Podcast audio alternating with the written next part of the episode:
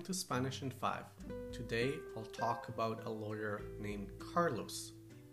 Here are some legal terms in Spanish juez, which means judge, jurado, which means jury, cárcel, which means jail, testigo, which means witness, and audiencia, which means hearing.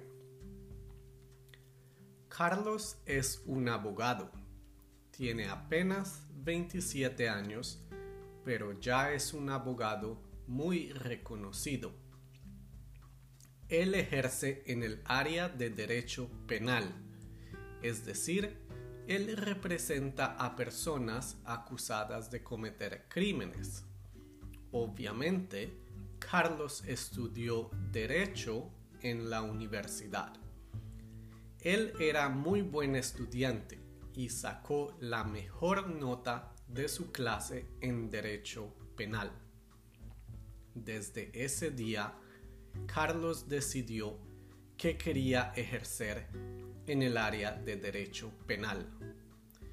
El mes pasado, Carlos representó a Julio, el empleado de una panadería. El Estado acusó a Julio de robar dinero de la panadería. Julio era el cajero de la panadería. Julio trabajaba a medio tiempo en la panadería y utilizaba su salario para pagar su arriendo y los costos de su universidad. Julio estaba estudiando biología. Julio solo ganaba el salario mínimo, 10 dólares la hora. Pero Julio no tenía un contrato escrito con el dueño de la panadería. Muchas veces Julio no recibía su salario a tiempo. Entonces Julio le pedía al dueño su salario para poder pagar su arriendo. El dueño de la panadería era muy antipático y grosero. Solo quería ganar más y más dinero. Algunas veces obligaba a los empleados de la panadería a vender pan hecho el día anterior y decir que era pan fresco. Un día, al final del día, el dueño dijo que faltaban 200 dólares en la caja registradora y acusó a Julio de robar dinero de la panadería. El dueño llamó a la policía y arrestó a Julio. Los honorarios de Carlos son muy caros. Carlos cobra 500 dólares la hora por sus servicios legales. Pero cuando Julio explicó su situación a Carlos, Carlos decidió representar a Julio pro bono, es decir, Carlos representó a Julio de manera gratuita. Durante la audiencia, que duró cinco días, muchos testigos declararon.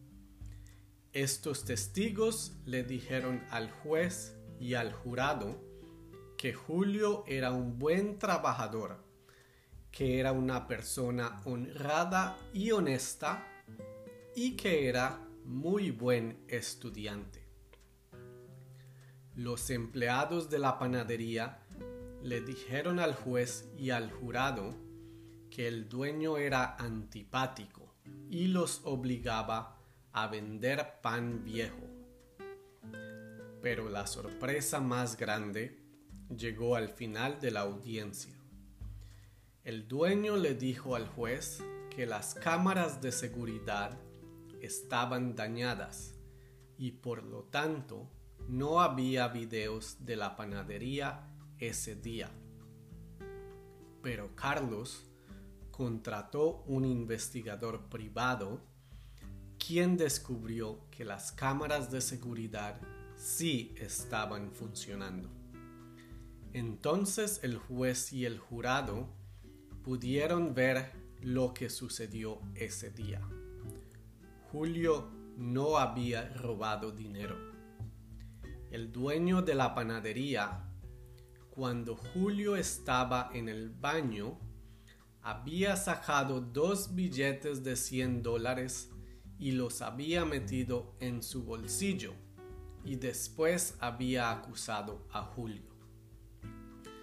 Julio fue absuelto inmediatamente y el dueño de la panadería fue condenado por perjurio porque no dijo la verdad durante la audiencia.